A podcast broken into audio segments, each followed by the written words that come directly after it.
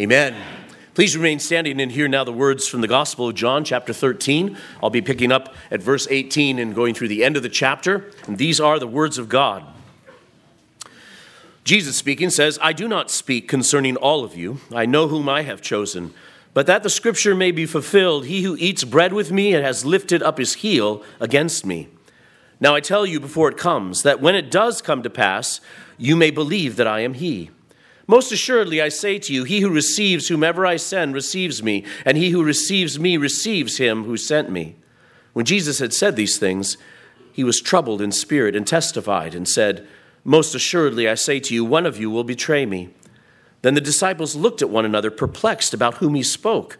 Now there was leaning on Jesus' bosom one of his disciples whom Jesus loved. Simon Peter therefore motioned to him to ask who it was of whom he spoke. Then, leaning back on Jesus' breast, he said to him, Lord, who is it?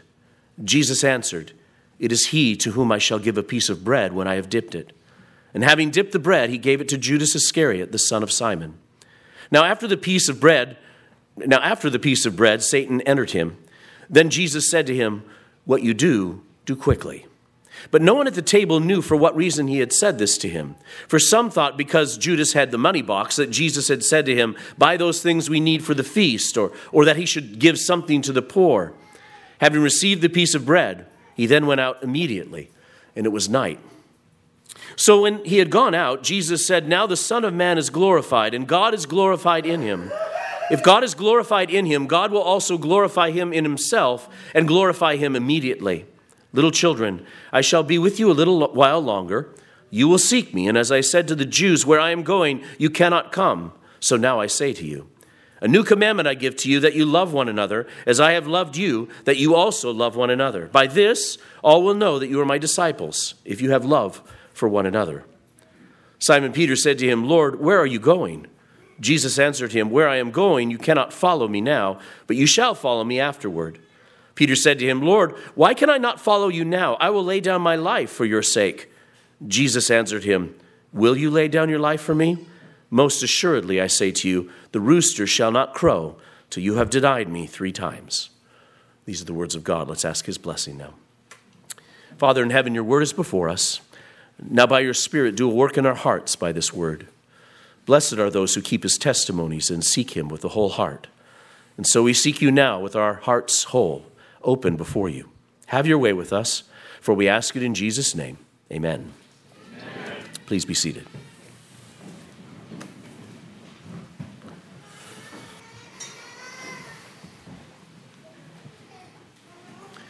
John's goal in writing his gospel is to reveal to us who Jesus is, who, to reveal to people in his generation who Jesus is that he is the Messiah, that he is the chosen one from God the Father, that he is the Son of God, that he is the Son of Man, the title of which is given to the great deliverer, and that he is the great I am. He is God. He is, he is the one who ordains all things, and this is going to be key in this part of this, in this part of this chapter here. Jesus is the one who ordains all things. God says through Isaiah, we just sang Isaiah chapter 60, the, the wonderful Epiphany passage, the wonderful passage about um, all of the Gentiles flowing in, the Gentile nations flowing to this Messiah, to this Son of Man, to this Son of God. Um, you're here this morning, all of you um, strange nations, you heathens, as, as, as Isaiah would have referred to you, you strange people have been brought in to the Messiah, have been brought in to the Son of Man, who have been brought to the, the mountain on high that, where God is worshiped, where Jehovah is, where Yahweh is. And Jesus has brought you. He's brought, he's brought the nations and is bringing the nations in. And he's done so um, because he ordained to do so. He predestined before the world began that you'd be sitting here this morning. He predestined before the world began that you'd be sitting in that particular chair. Oh, you thought you decided which row to sit in. No, I'm sorry. God ordained that before the foundation of the world.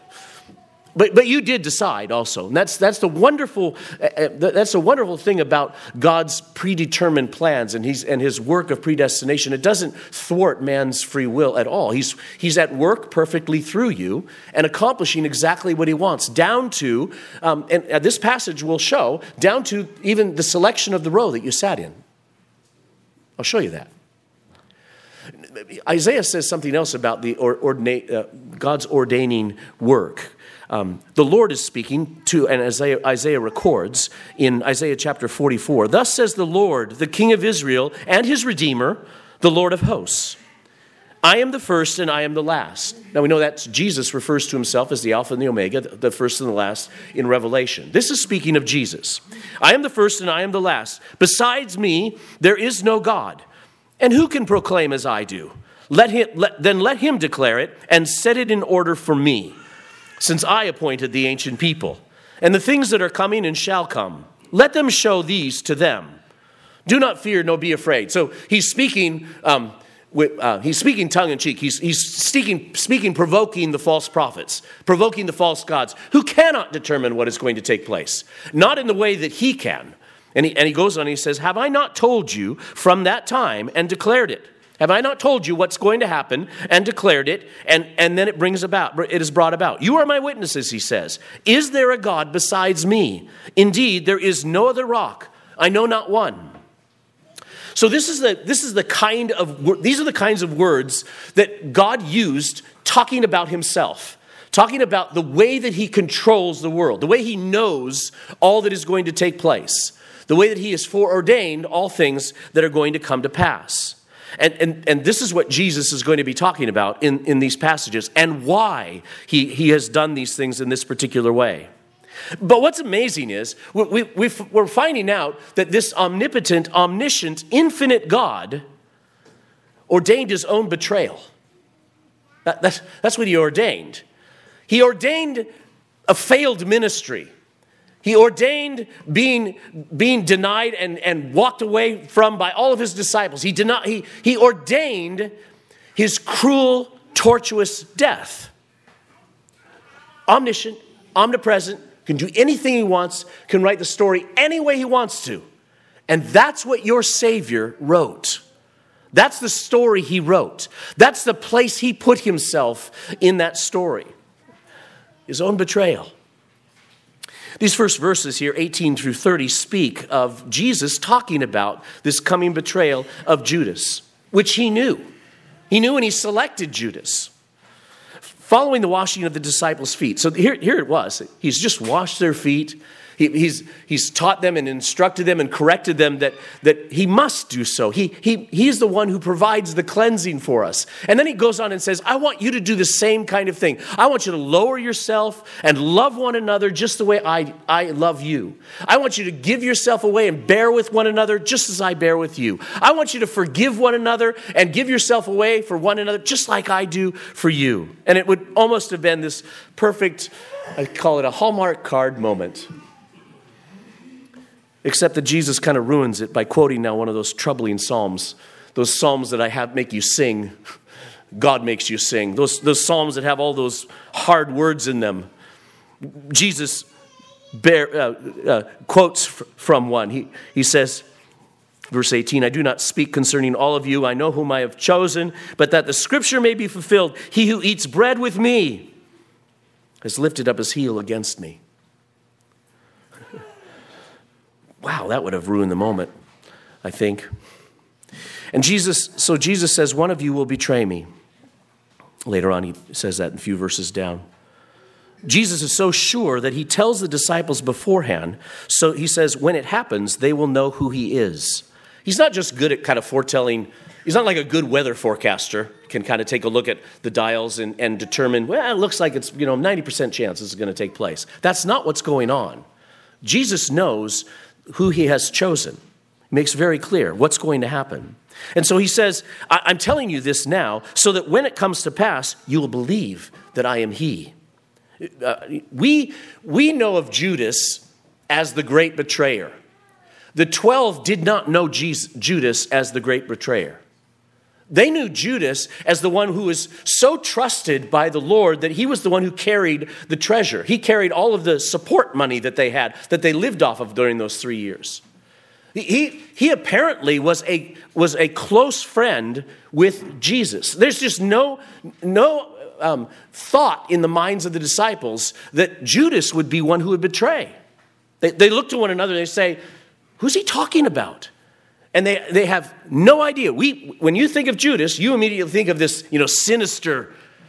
But for three years, he walked with Jesus as his friend, as his companion, as one who would eat bread with him. That's what companion means, to eat bread with. Um, so he's, he's eating bread with Jesus, he's living with Jesus, he's serving in the ministry with Jesus. Apparently, he's taking a few extra dimes out of the pot for himself every once in a while, um, not for Jesus. But this is what happens. So Jesus ordains this betrayal. But he also says it was prophesied beforehand, quoting from Psalm 41, verse 9.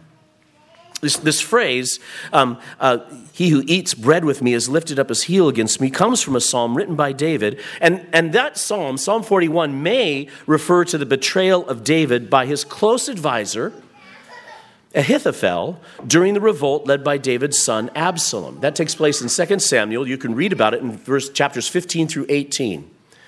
So Absalom is leading a revolt against David, and Ahithophel is David's close friend, his close advisor. He betrays David. He goes to the side of Absalom. Things don't go well, and you might recall how Ahithophel how he, how he dies. He puts his things into order his, his things in order, and he hangs himself. He hangs himself. And so we have the uh, betrayer of this lesser David hung himself. Judas will go about and hang himself as well. And now that which had been ordained, what had, which, that which had been foreshadowed, that which had been prophesied, is finally also commanded openly by Jesus himself. What you do, he says, do quickly. He commands Judas to go and do what he had ordained. He commands Ju- Judas to go and do what had been foreshadowed. He commands Judas to do, go and do what had been ordained before all time. And Judas freely goes.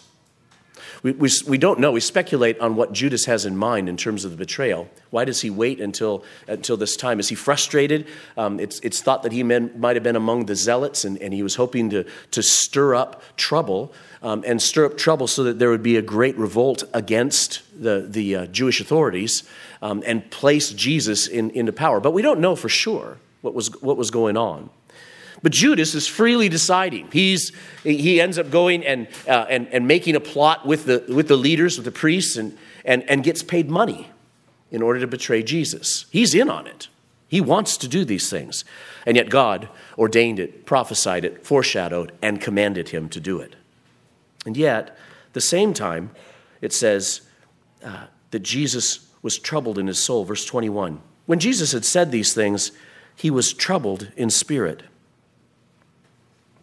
testified and said, Most assuredly, I say to you, one of you will betray me. So, this is what he's troubled over. He's troubled over his coming betrayal, just as any man would be. Remember, he's fully God, but he is fully man. What's worse than being betrayed by a close friend? It hurts to be wronged. It hurts to be wronged in, in all kinds of different ways, but it's double, it's doubly hurtful to be betrayed by a trusted friend. David expressed this in his psalm even my own familiar friend in whom I trusted, who ate my bread, has lifted up his heel against me. Nothing hits in the gut like that of a close friend or partner or spouse or loved one who uses their position of closeness, of trustworthiness to betray. Judas had walked with the Lord for three years. It's very possible that he was reclining at Jesus' side when he hands him the piece of bread. That, that would be the reason why nobody else heard the answer that Jesus gives to John and the words that then, or John asks the question of Jesus, but then um, Jesus gives the bread to Judas and then says, Go and do this quickly. Nobody else hears that. They, they, don't know exactly what's going on. They think maybe he's instructed him to go and, and buy some things for the feast that's coming or, or to give money to the poor he's, he's reclining at his side. That would have been a place of honor to, if, if Jesus is the host here at this table, he would, he would seat those um, in a place of honor would be next to him. And to take bread and, and dip it and hand it to someone would also be an act of honor by the host, an act of particular hospitality that would be given. So, so Jesus is identifying the betrayer by, by, show, by, and by doing these things with acts of honor to, to this man, to his friend, to the ones that everybody knew Jesus trusted and this man served. So, so while we can see what is going on here as we hear this story, the others have no idea at all.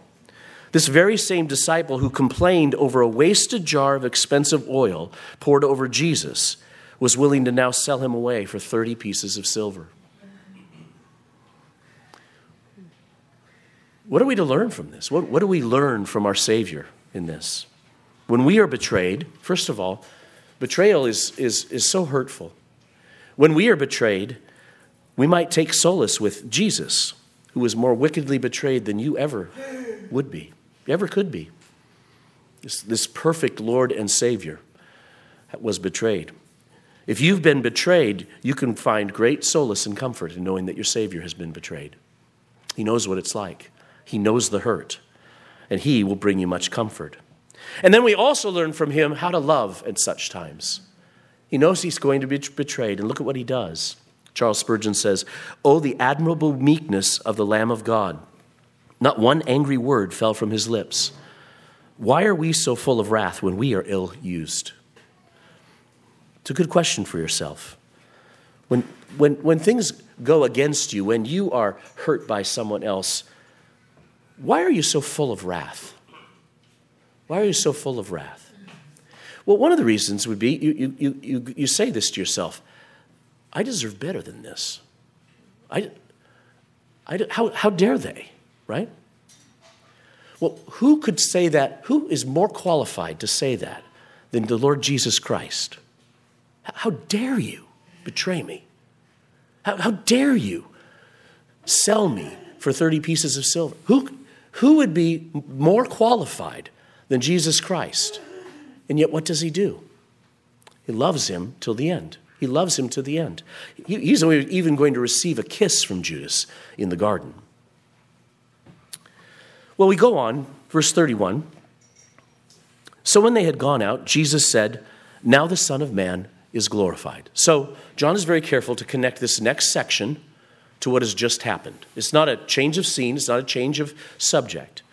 When, when he had gone out, when Judas left, Jesus said, Now the Son of Man is glorified and God is glorified in him. If God is glorified in him, God will also glorify him in himself and glorify himself and glorify him immediately. So the betrayal has begun, and yet Jesus announces that this glorification has now come. When everything appears to be going wrong, we are to see the glory of God in action. There you go. When, when it appears that everything is going wrong, we are to see with eyes of faith the glory of God in action. His departure is tied to his glory.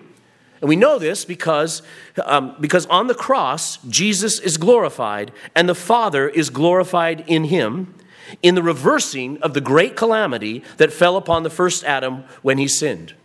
As Jesus hangs on the cross, the payment, the atonement necessary for any sinner to be made right is paid the, the, the opportunity for the world to be completely changed takes place there at the cross. And it's all done by the gift of the Father of, with his Son, the gift of the Son in laying down his life. There is the glory of God revealed in the midst where it appears that everything is going wrong.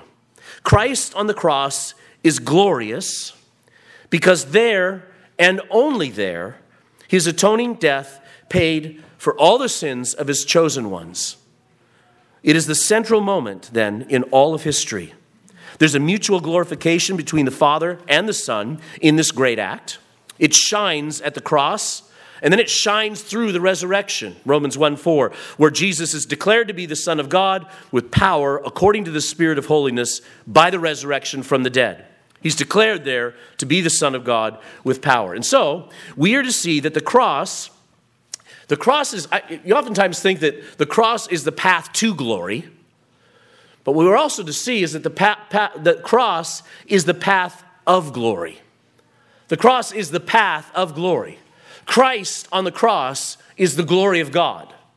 Christ on the cross is, is the love of God. God so loved the world that Christ hung on a cross to the glory of God. Now, this love, then, this, this love of God that is incarnate, God is love, and there he is impaled on a cross. God is love, and there he is, there, their love is a personal, a person hanging on a cross. And then, he's, then he goes on and says, Little children, I shall be with you a little while longer. You will seek me. And as I said to the Jews, Where I am going, you cannot come. So now I say to you, A new commandment I give to you, that you love one another, as I have loved you, that you also love one another. Again, not a change of subject. This is the glory now spread. This is the, this is the glory of God spread by love given and spread as well. He says, I'm going to, be, I'm going to depart. I'm going to leave. The Son of Man is, about glor- is to be glorified. And, and if you're a disciple, you're like, okay, let's see this, right? Let's see this. The glory of God. Here it comes. The glory of Jesus. And he says, now I'm leaving, actually. He said, well, wait, wait, wait, wait. I want to see the glory of God. I want to see this glory. No, I'm leaving. I'm departing. And where I'm going, you can't come with. We can't come and see your glory? No, you are. I'm glorified and now I'm leaving. I mean, imagine, imagine the confusion that you would have there as he's talking about this. So if Jesus departs, who will see the glory of the Son and of the Father? Well, the betrayal will bring forth that glory. The betrayal will bring forth his departure, and this is all an act of love, of gracious, unmerited love. And this is why Jesus now turns to those who will be his body and gives them a new commandment. I have loved, and you are my body. Well, you're my body. Do what I do. You are to love one another.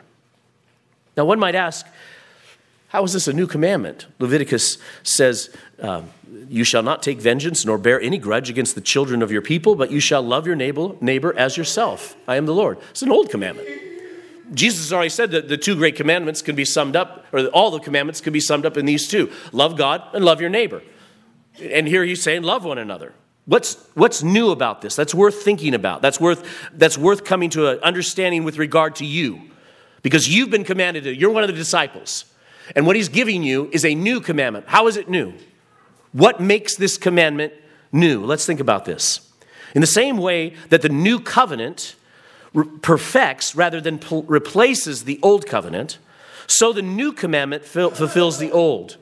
In the same way that the new commandment is not a replacement of the old, but rather a, rather a full bloom of the old covenant, a fulfillment of the old covenant, in the same way, this new commandment, same words, this new commandment is a fulfillment of the old. And this is how the glory is revealed after the Son departs. God is love, and God became incarnate. And when Jesus departs, his body continues with this incarnate love. Look, stop thinking of love as this kind of feeling. Like I could take out a can and spray it in the air, and we'd all have this sensation of love. Love is not a sensation, love is a person. Love is a person with particular actions. Jesus Christ is love. And what Jesus Christ tells us to do is to be Him, to be His body, to be incarnate love, and to be incarnate love for one another. So, this love is first bestowed upon us and indwells us by the Holy Spirit. Again, the Holy Spirit is not um, some kind of fuzz in the air that, that drifts down upon you and then, and then goes inside of you. The Holy Spirit is a person who indwells you. Okay? So the Holy Spirit is the love of God. The Holy Spirit is the love of God that dwells in your incarnate life because you're the body of Christ and Jesus Christ is love. It, it's the ongoing work of the same love that Jesus Christ did for us, now worked out in the way that we are to live with one another. Now, so this it, it, dwells us by the Holy Spirit, and the person of the Holy Spirit is going to be discussed in the next in the following chapters in, in a number of different ways. So we'll be exploring this in, in the next passages. But think of it this way: the Lord lavished his love upon us through the cross. It comes upon and in us in a person. And this person manifests his fruit in us as we live by faith in him. We bear the fruit of the Holy Spirit because the Holy Spirit indwells us.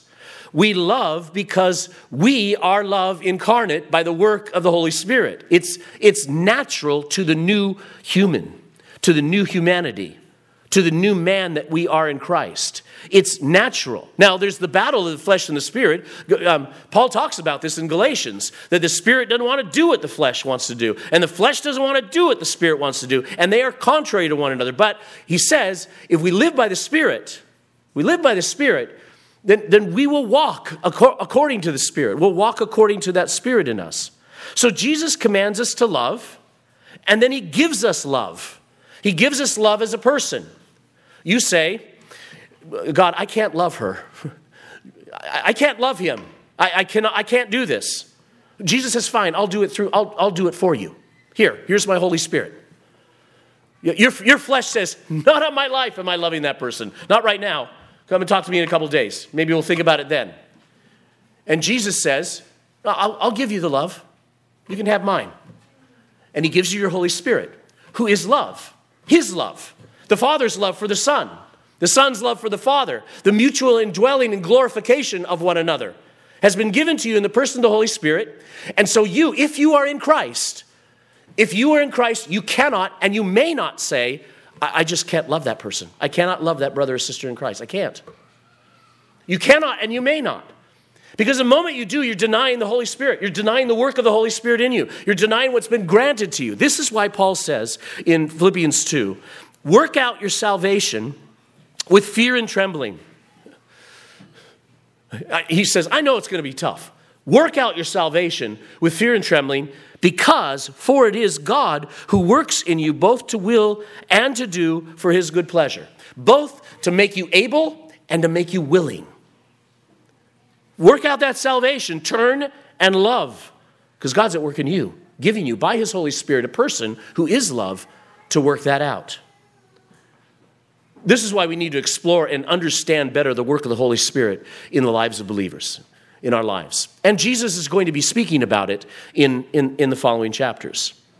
But here's just, just one thought to put in your mind. You remember when he says, uh, It's better that I go away because I'm, then I will send the Holy Spirit? And you think, you know, I'd kind of like Jesus to stick, stick around. But it's better for you to have the Holy Spirit in you, who is love at work inside of you rather than Jesus standing right there saying to love one another. Didn't work so well for Judas, did it?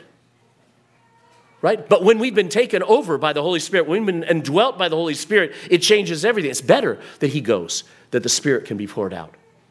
And then it's poured, it's poured out, it's epiphany, it's poured out not just upon a handful of Jews, but over all of the nations.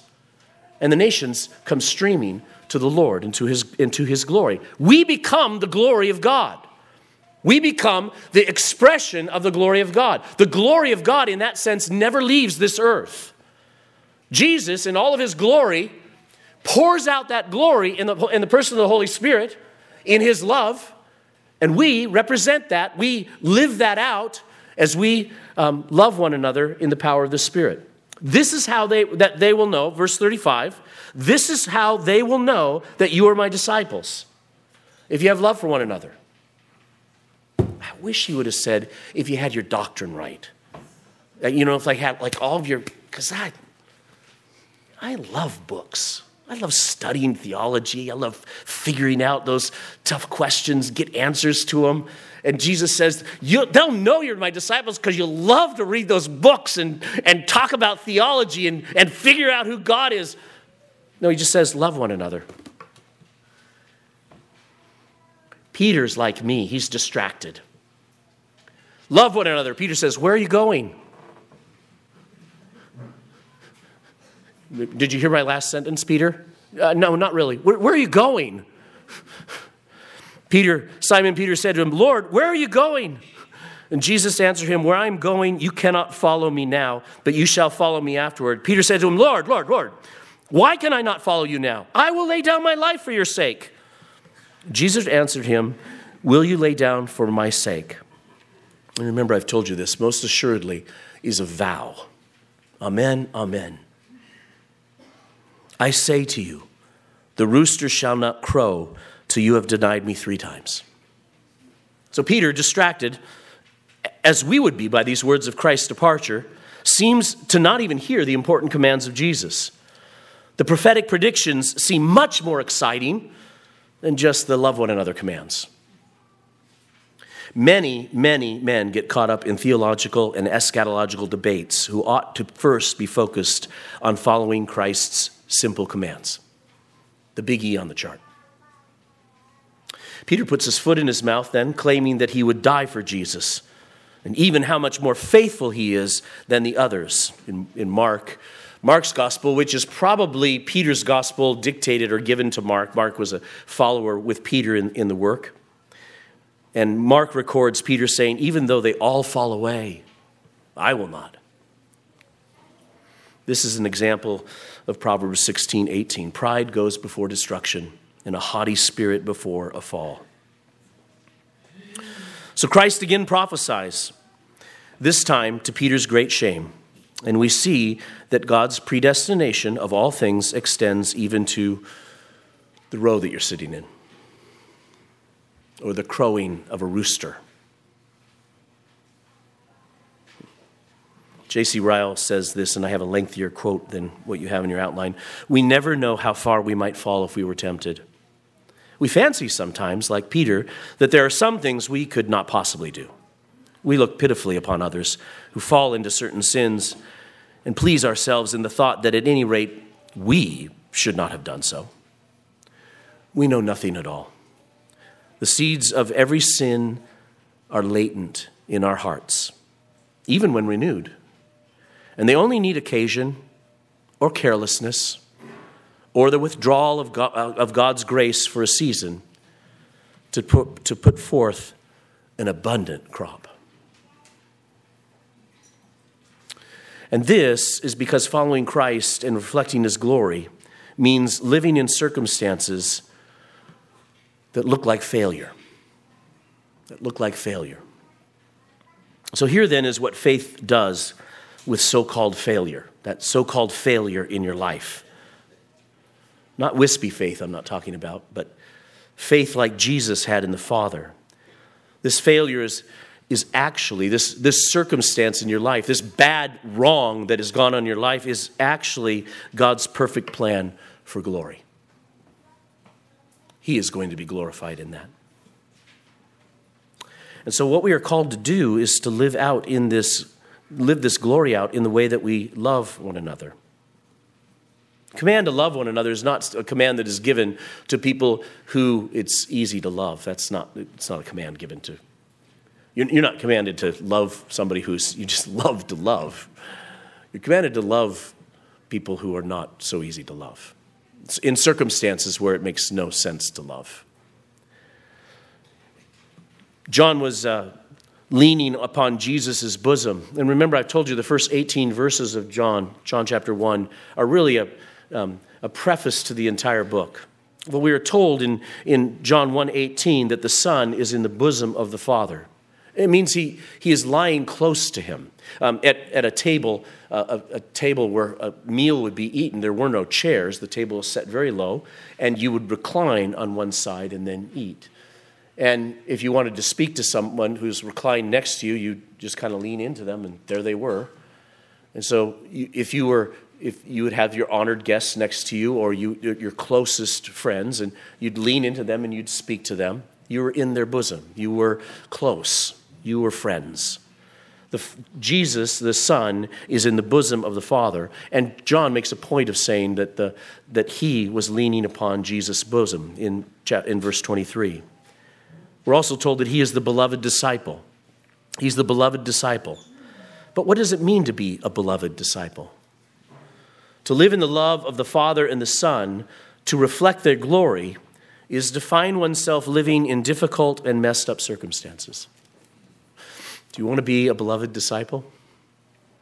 Because that's the JD to live in difficult and messed up circumstances.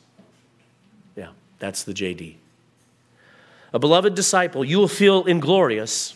It won't feel like glory because, um, because the love that you give will be in small and petty and daily things. It will be in big and large and hurtful things sometimes. But oftentimes it's just in daily, small, and petty things, and it doesn't feel glorious at all.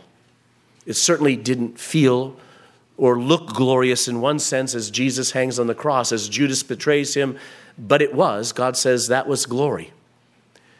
And it won't be, it won't seem glory, it won't see like it's glory when you're taking care of your kids all day long. When you're when you're responding to a spouse who has kind of spoken out at you about something and you turn and choose to love. Um, when you're dealing with people, brothers and sisters in, uh, in the church or throughout your week in different ways, in, and, and you're in the middle of days of many, many interruptions, you are to remember you have a greater JD that's been given to you to love one another. In the middle of those interruptions and little failures, we are told, Galatians 6:10, as we have opportunity, let us do good to all, especially to those who are of the household of faith. And so it will take place in petty little things, that opportunity to be the glory of God.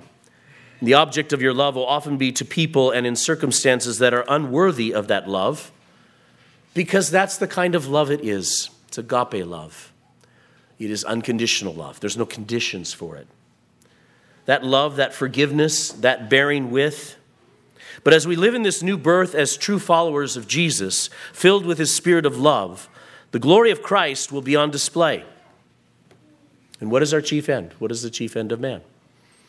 To glorify God. Well, how do I glorify God? Well, this passage seems to give us some very feet on the ground ways to think about that. How do you bring glory to God? Love one another.